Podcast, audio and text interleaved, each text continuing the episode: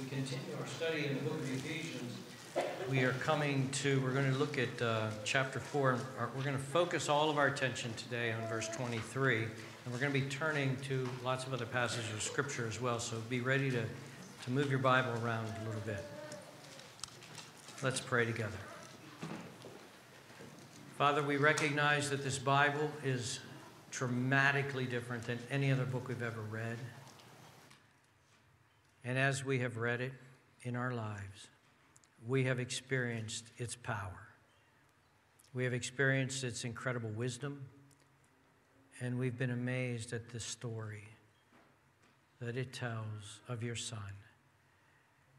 And Father, our faith has come by hearing your word. And so we ask that you'll please strengthen our faith now and grow us in holiness and help us that we could just understand what you want for us in this text because we know you want good for us. We know you want good. Help us, we pray. In Jesus' name, amen. Is there any way to get rid of that echo? I know you're working on it. I'll, I could use this mic if you want. It does make me feel big. Whoa, whoa, whoa. Is that better? Good. Okay. All right. The gospel focuses us on our hearts often, on our hearts. Do you have a new heart? Has God worked in your heart? Is your heart changed? And, and that's right, we should. We should focus and think of our heart. But sometimes we tend to not give enough, attention to our minds, and we definitely don't give as much attention to our minds as part of the spiritual life as the Bible does. There's a sense in which your mind is almost the initial avenue by which your heart is affected and changed. And your heart can actually, and it's, a, it's, it's kind of moving back and forth your heart can actually, the direction and, and, and uh, focus of your heart can affect the way you think. And, and so there's this thing that goes on between the heart and the mind. But the mind is very important. The mind is very important. And that's what we're going to look at today. Now, please, I'm not looking at intellectualism or being intellectual. This is not this doesn't have anything to do with smart, okay? In fact, Paul, we just read 1 Corinthians, and in 1 Corinthians, it says that God resists the proud, as it were. It doesn't say that, but it's saying this. God has said to the intellectual, wise scholar of this world, You're not going to find me in your wisdom. You're going to find me through the foolishness of the cross. I've determined no man finds me, I find them. And that's so we're not talking about intellectualism here, but we are talking about the place of the mind in our overall growing in holiness. And so let's look at the, I'm going to read the text, and I want you to look at the place of the mind or thinking or knowledge or such in this text that we have before us. Now, we're in Ephesians 4, and before I read our text, which starts at 17, in verse 11, it says this And he himself gave some to be apostles, prophets, some to be evangelists, and some pastors and teachers for the equipping of the saints. I want you just to notice that all of those gifts that Paul focuses on in this passage are teaching gifts are, are those that, that give knowledge to the mind, okay? Now, notice what he says in verse 17. This I say, therefore, and testify to the Lord that you should no longer walk as the rest of the Gentiles walk in the futility of their mind, having their understanding darkened, being alienated from the life of God because of the ignorance that is in them because of the blindness of their heart, who being past feeling have given themselves over to lewdness to work all uncleanness with greediness. But you have not so learned Christ, if indeed you have heard him and have been taught by him the truth as it is in Jesus. Now, I'm obviously highlighting all of these mind taught learning truth uh, passages that you put off concerning your former conduct the old man, which is growing corrupt according to the deceitful lusts, and be renewed in the spirit of your mind, and that you put on the new man, which was created according to God in true righteousness and holiness. We're going to focus on this verse 23 and be renewed in the spirit of your mind. Well, what does that mean? How does that work? Well, let's take a close look at the text first. Whenever you're studying the Bible, it's good to take a close look at the text. You say, well, this is a short one. There's not much in here. Wait a minute, wait a minute, wait a minute. What is this text actually saying? What is it saying? Now, first of all, notice this it says, be renewed, be renewed. Now, it doesn't say renew your mind, it says be renewed in the spirit of your mind. You say, well, what's that? Well, get ready. I, I, I, hate to use this phrase, but get ready. Let's have a little English lesson here, okay? I know, I know, I know. I hear the groans. Uh, but nevertheless, grammar actually helps us to see some things here. This verb is what is called a present passive imperative, okay? Present you get present, although let me add to this. When, when a Greek word is used in the present, that usually means continuous in the present, like happening right now. Do it, do it, do it, do it, do it, do it. This is a present verb. To be renewed is present. But it's a passive verb, okay? And it's an imperative. An imperative is a command. Do this, pick that up, be this, do this, do that, go there, don't go there. That's an imperative. It's a command. This is a command. It's a present imperative. Be renewed, be renewed. Continuous, be renewed. But it's a passive imperative. Now, what's passive? Well, active, an active verb, is a verb that you do. I hit the ball. I hit the ball. Now, or that's active. Pow! I was hit by the ball. That's passive. So, passive is something that happens to you, active is something that you do. This is a present passive imperative. How do you get a commandment that you passively obey? I got you interested in, in grammar. This is amazing. Here's how. Let me illustrate this for you. Um, my son Dan and his buddies used to do paintball, okay? You, you, you, put, you, put, you put a gun, you put a bullet in your thing that's full of paint and you shoot at each other. It's fun. If you're a guy, it's fun as all get out, okay? And, uh, and yet they didn't use any kind of, they didn't ever use any kind of protective gear okay? Because they were just like they were just like animals and they, they you know they're, they're just they still are but they, they just did. And so dan would come back from hey where'd you go? I went paintball with my buddies. And i said well how'd it go? And he'd take off his shirt and there'd be these red welts all over him. And i said and you had fun right? Yeah yeah it was great. Yeah you see the other guy. But um, now so imagine a, a dad was taking his kids out to go paintballing okay? We're going to go paintballing and, but this time the dad's going to be responsible, and I'm, I'm sure Dan is going to treat Danny Boy different than he treated himself when it comes to paintballing. And, and we're going to wear helmets, and we're going to have some kind of body shield here, and we're still going to shoot each other and blast paint and see who's going. We're going to do it, but listen, it's not going to hurt it's not going to hurt. Now imagine one of your sons says, Whoa, no, no, no, whoa, whoa, because he hears it, he sees the paint, he says, No, no, that has to hurt. That. No, it's not going to hurt, it's not going to hurt, it's not going to hurt. And you say, Listen, let, let, let your brother shoot you and let's try it.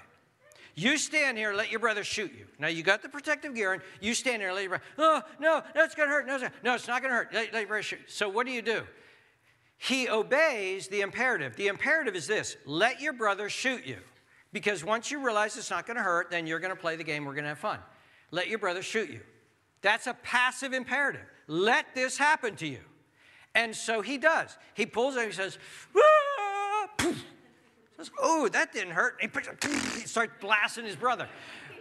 But see, the passive imperative, he obeyed a passive imperative. This is a passive imperative. Now, doesn't that change the meaning a little bit? But be renewed in the spirit of your mind. Let something happen to you. Be actively involved in it. You got to stand there, but, but you got to put yourself in the position of it.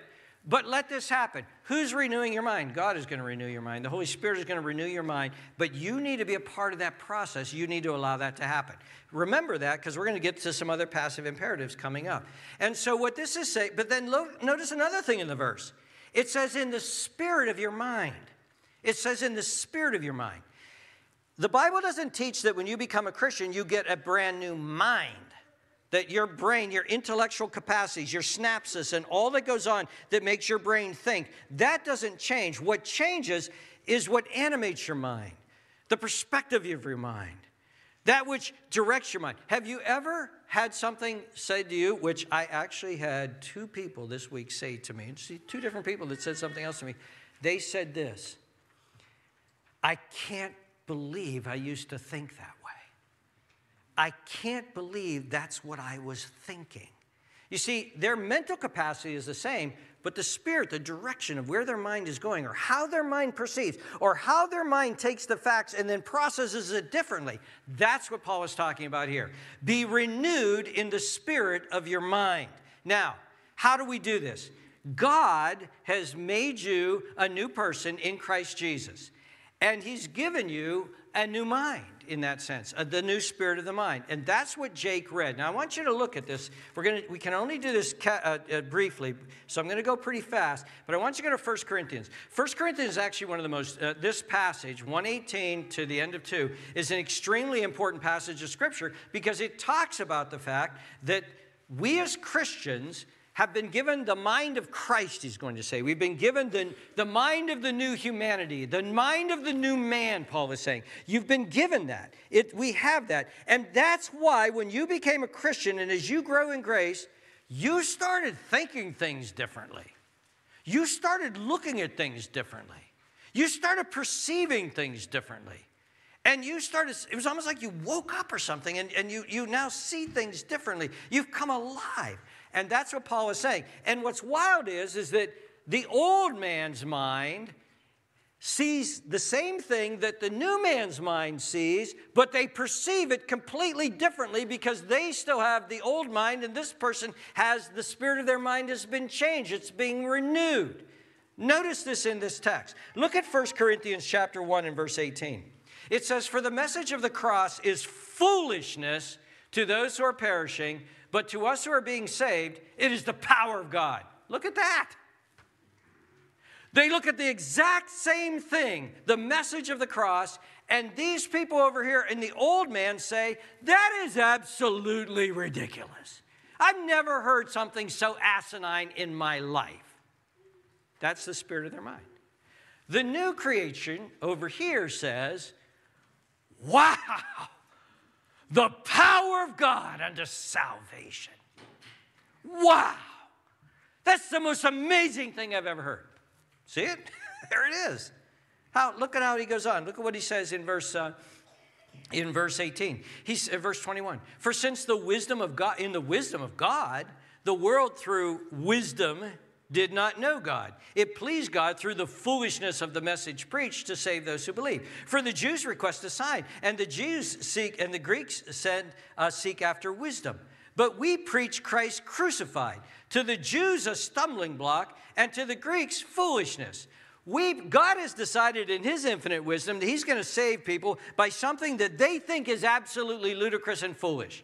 And He says, So we preach the cross, that foolish message, we preach it. And the Jews look at that and they stumble all over it. They said, How could you possibly say that a, a crucified Jewish carpenter who claimed to be a rabbi, who, who was blasphemous and who was under the curse of God and died, how could you possibly say he's Messiah? That is all hogwash. And the Greeks look at that and say, Lo, we have Plato, we have Socrates, we have all of these great thinkers. And you guys come up with a hanging carpenter Jew who's been crucified upon the cross. That is absolutely ludicrous. And this is God's plan. But look at verse 24. But to those who are called, Remember Ephesians 4 1, live out the calling that you were called? Those who are called, those who have been given the new birth, those who have been born again, those who are new creations in Christ, those who have been united with Christ and in union with Christ are the new humanity, those who have the spirit of their mind renewed, both Jews and Greeks, Christ, the power of God and the wisdom of God. I see on the cross the power of God expressed in, in, in the crucifixion. I see on the cross the wisdom of God.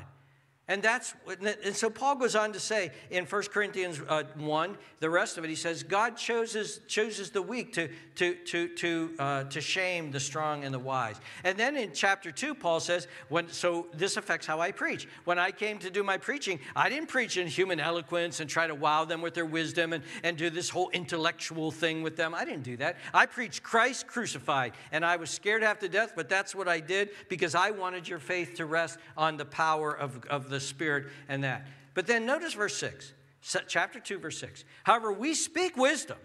We do speak wisdom. They think we're absolute fools, but we do speak wisdom among those who are mature, yet not the wisdom of this age. There you go, eschatology. There it is, the old man. There it is. Not the wisdom of this age, nor of the rulers of this age who are coming to nothing, but we speak the wisdom of God in a mystery the hidden wisdom which God ordained before the ages for our glory, which none of the rulers of this age knew. For if they'd known, they would not have crucified the Lord of glory. But as it is written, eye has not seen, they're blind, ear has not heard, they're deaf, nor has entered into the heart of man the things which God has prepared for those who love him. They don't get it, but we do. Look at verse 10. By the grace of God, we do. But God has revealed them to us through his Spirit. Be renewed in the spirit of your mind. There is, the Holy Spirit. For the Spirit searches the things, just the deep things of God. And he talks about how the Spirit of God, like a spirit of a man, knows everything about God. And he's revealing that to us. Look at verse 12. But we have received not the Spirit of the world, but the Spirit who is from God, that we might know. There's a renewing of the mind. The things which have been given to us freely of God. These things we also speak, not in wisdom of men, not in words of men's wisdom, but which the Holy Spirit teaches, comparing spiritual things with spiritual. Now, notice verse 14, extremely important verse. But the natural man, the old man, the man apart from grace, the man just as he is in Adam, the natural man does not receive the things of the Spirit of God, for they are foolishness to him. His mind hasn't been renewed. Nor can he know them because they are spiritually discerned. And that by discernment, that means you examine an issue, you conduct a, a hearing, you, you examine it, and then you come to understand what it means. They can't do that. But he who is spiritual, the new man, and here, judges is not a good translation. Discerned, because it's the same word that he just used. Here's a better translation, I'll give it to you. But he who is spiritual discerns all things. In the spirit of his renewed mind, he processes and understands and discerns and comes to grasp and get what God is doing. Yet he himself is rightly discerned by no one. Isn't that true? Nobody gets us Christians. For the who has known the mind of the Lord that he may instruct him, but we have the mind of Christ. Now, in that with that thought, go back to Ephesians 4. We have been given the mind of Christ. We have the mind of Christ. we are the kingdom people. We are the new humanity. We are the new race. We are in union with Christ. We are the body of Christ. We have been given the Holy Spirit. We have been given new hearts. We have been spiritually raised from the dead. This is all Paul's been telling us in the book of Ephesians. We have been spiritually raised from the dead. we are part of this body of believers. We have the new mind, Paul says. We have been renewed in our minds. And what he's telling us now, with a present passive imperative, in verse 23, he is saying this. He says, But be renewed, continue to be renewed, continue to put yourself in the realm in which God is renewing the spirit of your mind. This is sanctification. This is sanctification that this process that began in my salvation, began as I was incorporated into the new humanity, began as I was made a new man. This process, which God began, given the mind of Christ, be in the process of being renewed. Passive imperative. Put yourself up there and take, take, take, get, get, get the, the paintballs. Here, get the renewing. Keep this process going. Keep the renewing process going. Well, how does that work? How does that work? Well, Number one, don't slow down the process or interrupt it. And that's what Paul means in the verse right above it. Look at what it says right before the verse, verse 23, verse 24, or verse 22. Put off concerning your former conduct the old man. Put that off because that's going to stop you from having the renewing of the mind taking place. Now, this is seen very clearly in Romans chapter 12. Please turn with me to Romans chapter 12. Romans chapter 12, and, and many of you know where I'm going. Romans chapter 12, verse 2. Okay? In Romans chapter 12, verse 1, Paul writes this I beseech you, therefore, brethren, by the mercies of God, that you present your bodies a living sacrifice, holy and acceptable to God, which is your reasonable, there's the mind, by the way, service. Now, notice what he says in verse 2. He says, Do not be conformed to this world. Let's stop right there. Do not be conformed to this world. Now, the word, kids, you will get this really fast. The word conformed here, how many of you kids have Play Doh or have played with Play Doh in your life? Played with Play Doh? Good. Then you're going to get this perfectly. Played with Play Doh? You're going to get this. How, well, uh, let me ask you another question. How many of you have ever seen a Play Doh mold? It's like a mold that maybe looks like something, and you push the Play Doh in, and it makes that mold, and then you peel the Play Doh out, and you, you got like a gingerbread man, or you got like a house or something. Did you ever see that? Okay, I'm going to get you some, okay? Uh, we need to get you some. See those two guys next to you? Tell them. You guys can get me that. Good job. Yeah, you're on. You got a job now, Daniel. Go for it. So, anyway, you, you put it in the mold, you press the Play Doh, it's all big bit lump, you press it in the mold. Let's say the mold is like a gingerbread man. He's got eyes, he's got a mouth, and you press it in the mold, and then that Play Doh looks just like the gingerbread man. That's the word that's being used here. Do not be pressed into the mold of the world. Now, I want you to notice two other things about this phrase, because you're, you're Bible scholars now and you're, and you're grammar experts. I want you to notice two things about this. Number one, as a Bible scholar, the word actually here is not world in the original language, it's not cosmos. The world here is ionos, which is age. Age. Do not be pressed into the mold of this age. Of this age. Or what Paul says in Galatians 1 4, this present evil age who gave himself of our sins that he might deliver us from this present evil age. That's the word that's being used here. So, what Paul is saying is this do not, and it's a passive imperative. Do not allow yourself to be pressed into the, conform, into the mold of this present age. That's another way of Paul saying, put off the old man. Have nothing to do with it. Don't allow yourself to be pressed into the way that it thinks, the way that it processes, the value system that it has, the way that its mind is being used. Do not be conformed to this world. But notice what he says next in verse 2 of chapter 12. But be transformed. Another passive imperative. Be transformed by God. Be transformed by God. How? Look at, look at the means in verse 2. By the renewing of your mind. By the renewing of your mind. This renewing of your mind that God does is He renews your mind. He, he transforms you. You become changed. So, number one, don't be pressed into the world's mold. That's a way of, of having the renewing of the mind. The other way of having the renewing of the mind is this transformation that comes, this, this, this thing that comes. Now, how does it work? Well, Paul tells us in this verse. Notice what he says next in this verse that you may prove what is that good and acceptable and perfect will of God? What in the world does that mean? That you may prove. Well, the word here proved is the word dokimazo. And dokimazo is a very important word. It means to approve of something after testing it. And kids, here, I, I, I got your attention. I'm going to keep it here.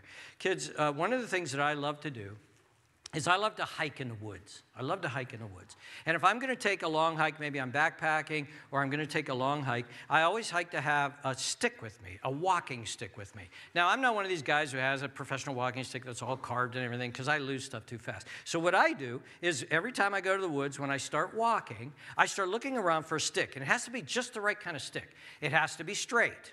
It can't be real big. I'm not going to walk with a big stick like that. It's got to be nice, little thin. It's got to be straight, but it's got to be strong. It's got to be strong because it's going to help me get up mountains. It's going to help me go through streams, and it's going to help me beat up snakes, okay? So I need it strong. And so what I do is I start looking around for a straight, small, strong stick. I start looking around, and here's what I normally do I normally grab one and I pick it up and I look at it, nice, straight, perfect size, fits me good. I whack it against a tree, it shatters because it's too dry unapproved. No, not that one.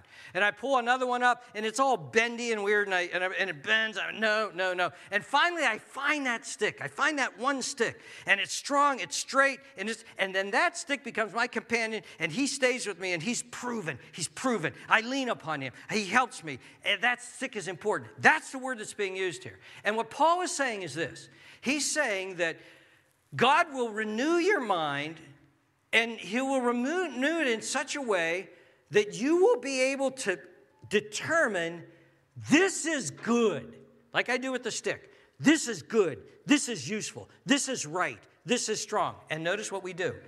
We approve or we prove what is that good. This is good. That's bad. This is good. That's mediocre. No, no, this is good. And acceptable. That means pleasing to God. This is pleasing to God. That is not pleasing to God. And perfect. This is perfect. This is mature. This is complete.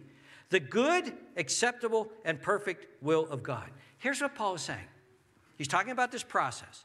Do not be pressed into the mold of the world so you start thinking like them. Don't be Play Doh for the world to play with.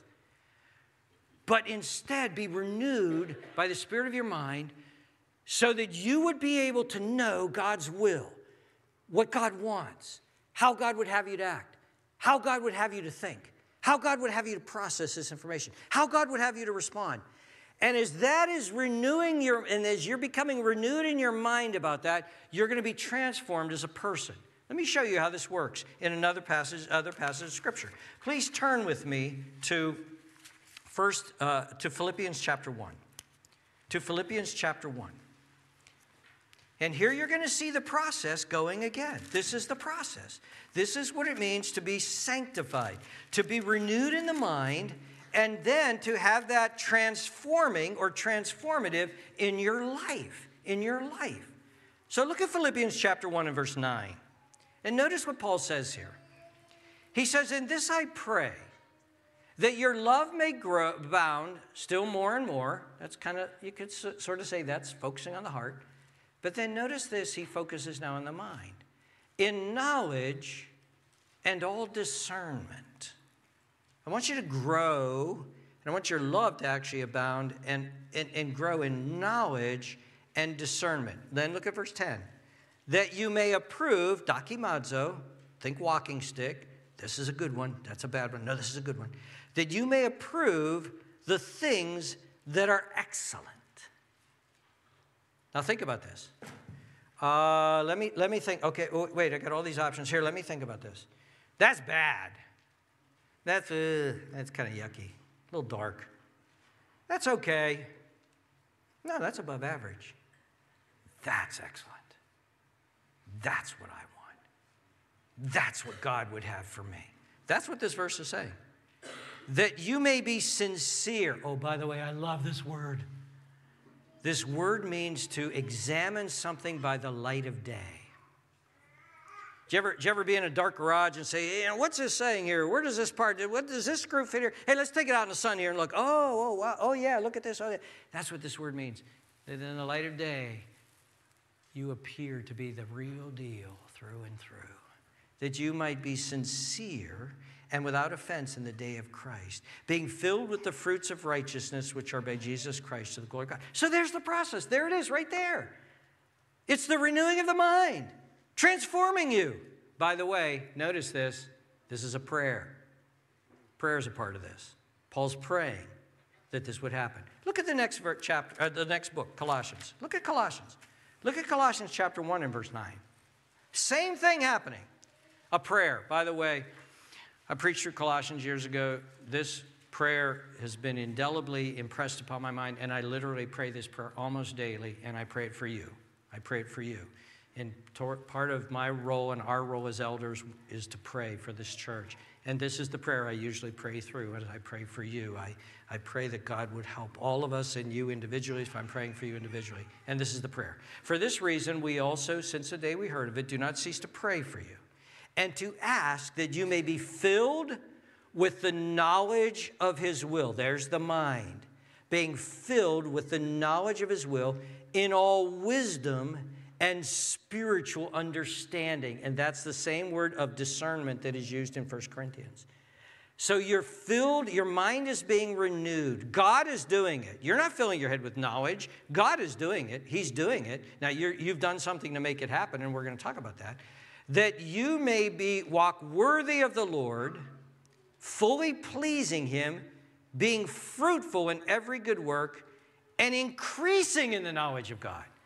So God gives you knowledge, you, you, you bear you know his will, you start to live out his will, work out his will in your life, in every area of your life. You start doing it in every area of your life, not just in one area of your life. You start fully growing. And as you do, it's like a snow, it's like making a snowman. You start a little snowball, and then as you keep rolling, it keeps going, right? Then you keep growing in the knowledge of God, and you keep maturing, and you keep being transformed, and you keep growing in the uh, in, into being the new man, into what you are called to be, what you actually are.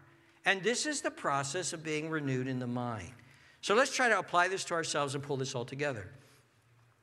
Paul is saying in, Ephesians chapter 4 and verse 13, he is telling them, be renewed in the spirit of your mind.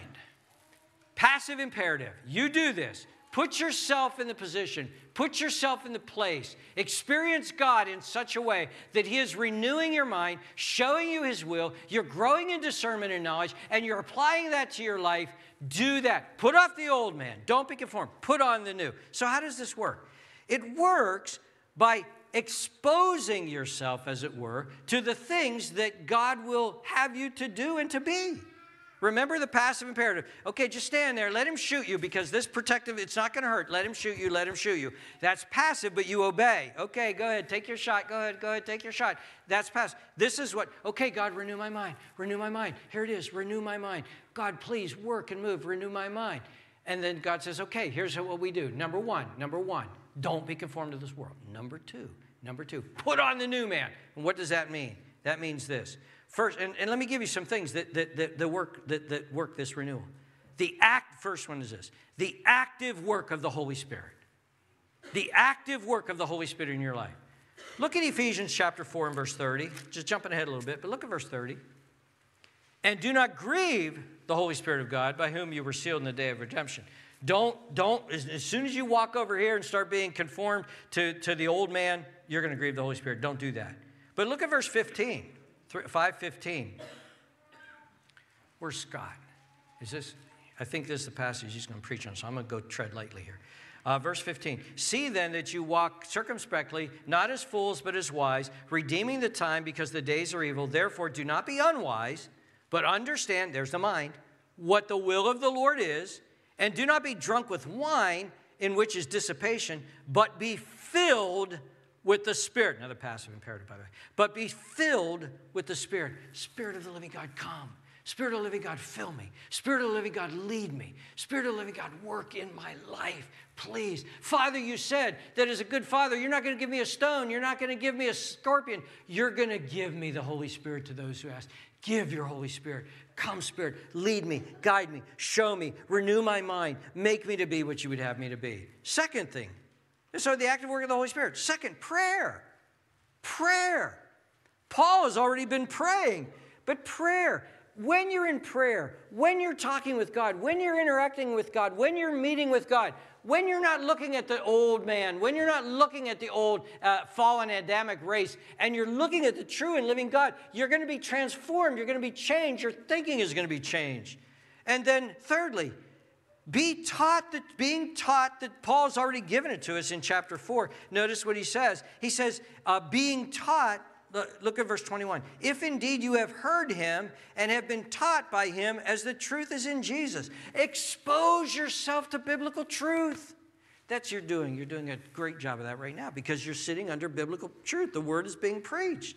Read your Bible, meditate on your Bible, take Bibles, go to Bible studies, Kids, be steady coming to church. Uh, uh, uh, you know, listen to preaching on podcasts if you have to, whatever, whatever. Expose yourself to the Word, and your mind will start to be renewed, and this process of renewing and transformation will take place. And then, of course, put off the old man and put on the new. And so it's a transformation. It's a transformation that takes place.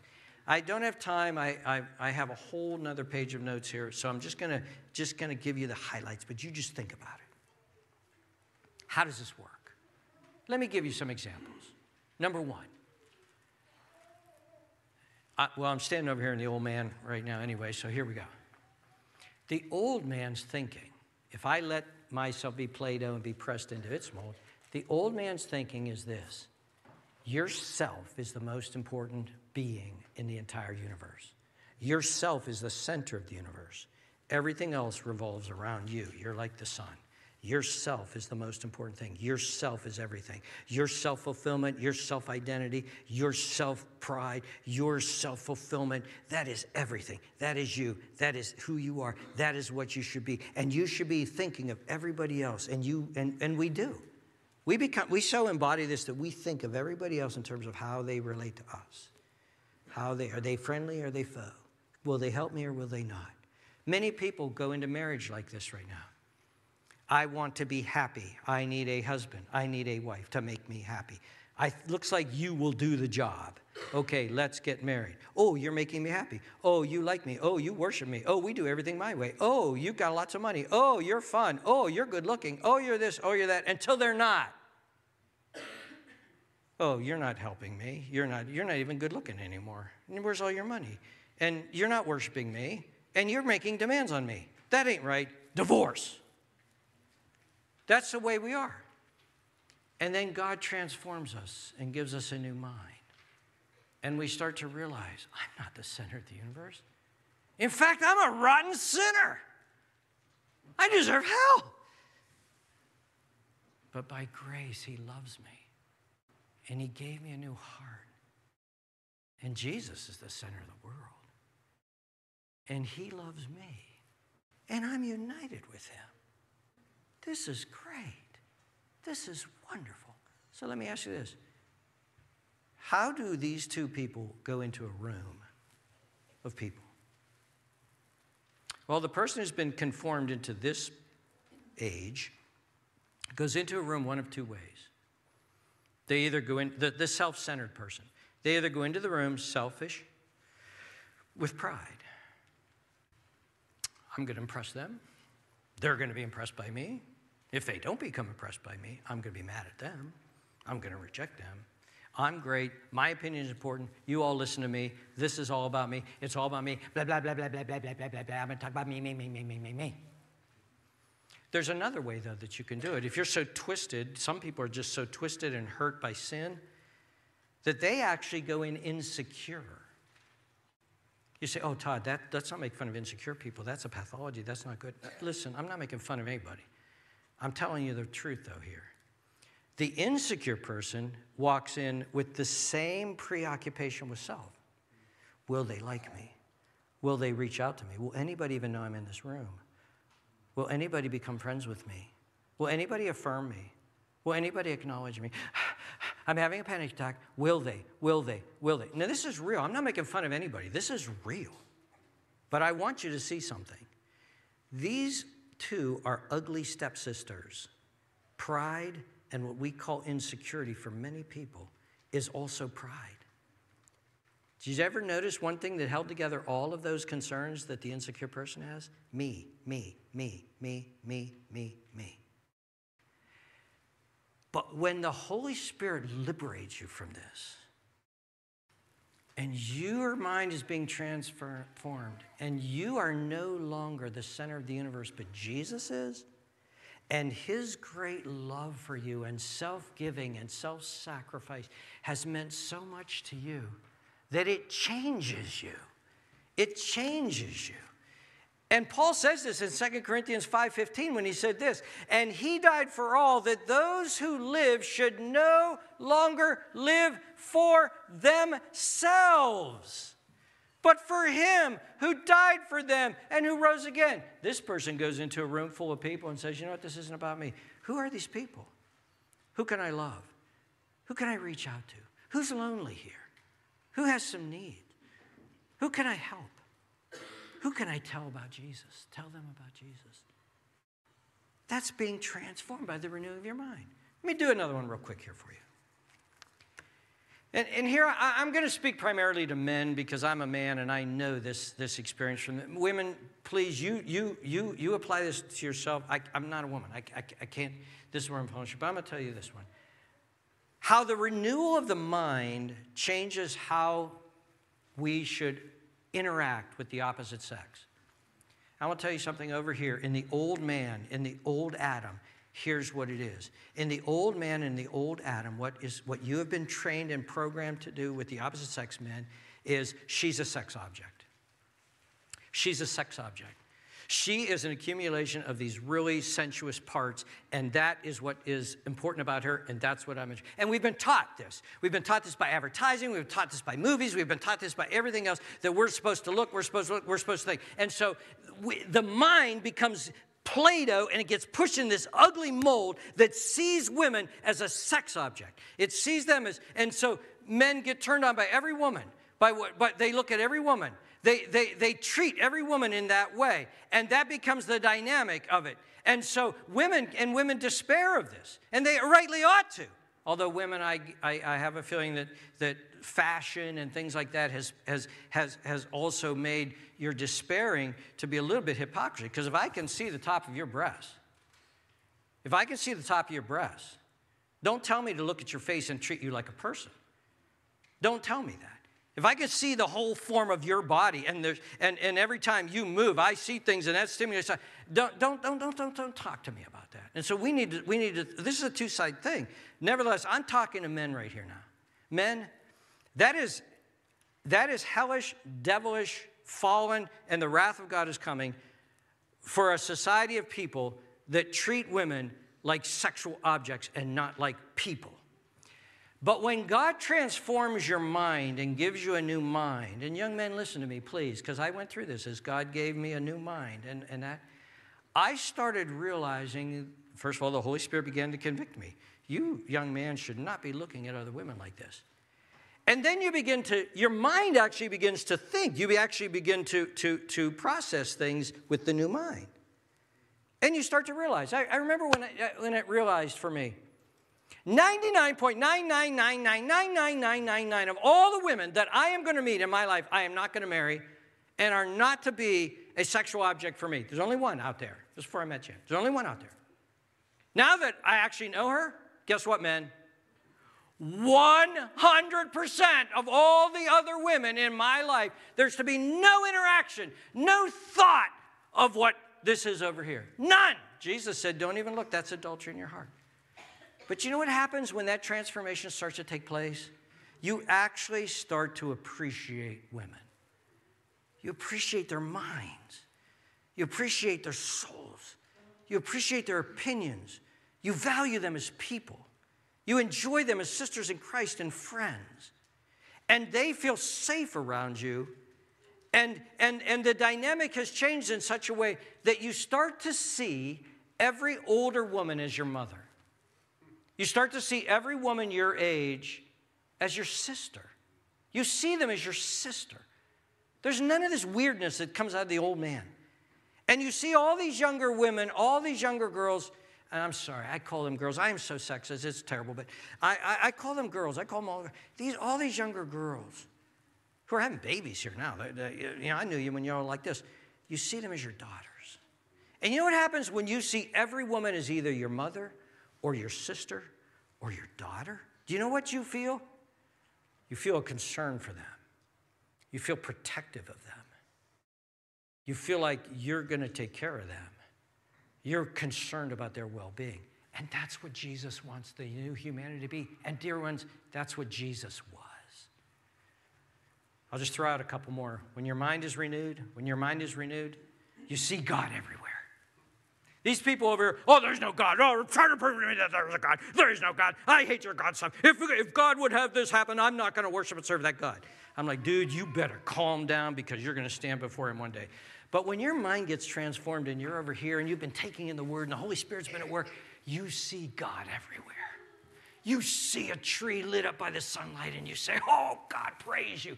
You see the stars at night. God, you're so great. You're so good. You see the little birds eating. You say, God, you're so, you're here. You're everywhere. You're moving. You're at work. You see God in power. You see God in might. And you become happy and you become joyful and you feel safe and you feel glorious. It's just glorious. And you take your cares and you cast them upon them. Why? Because He's God and your mind is being transformed and you're living. And that's why Jesus said, Stop worrying. You have a Heavenly Father, and you start to experience that.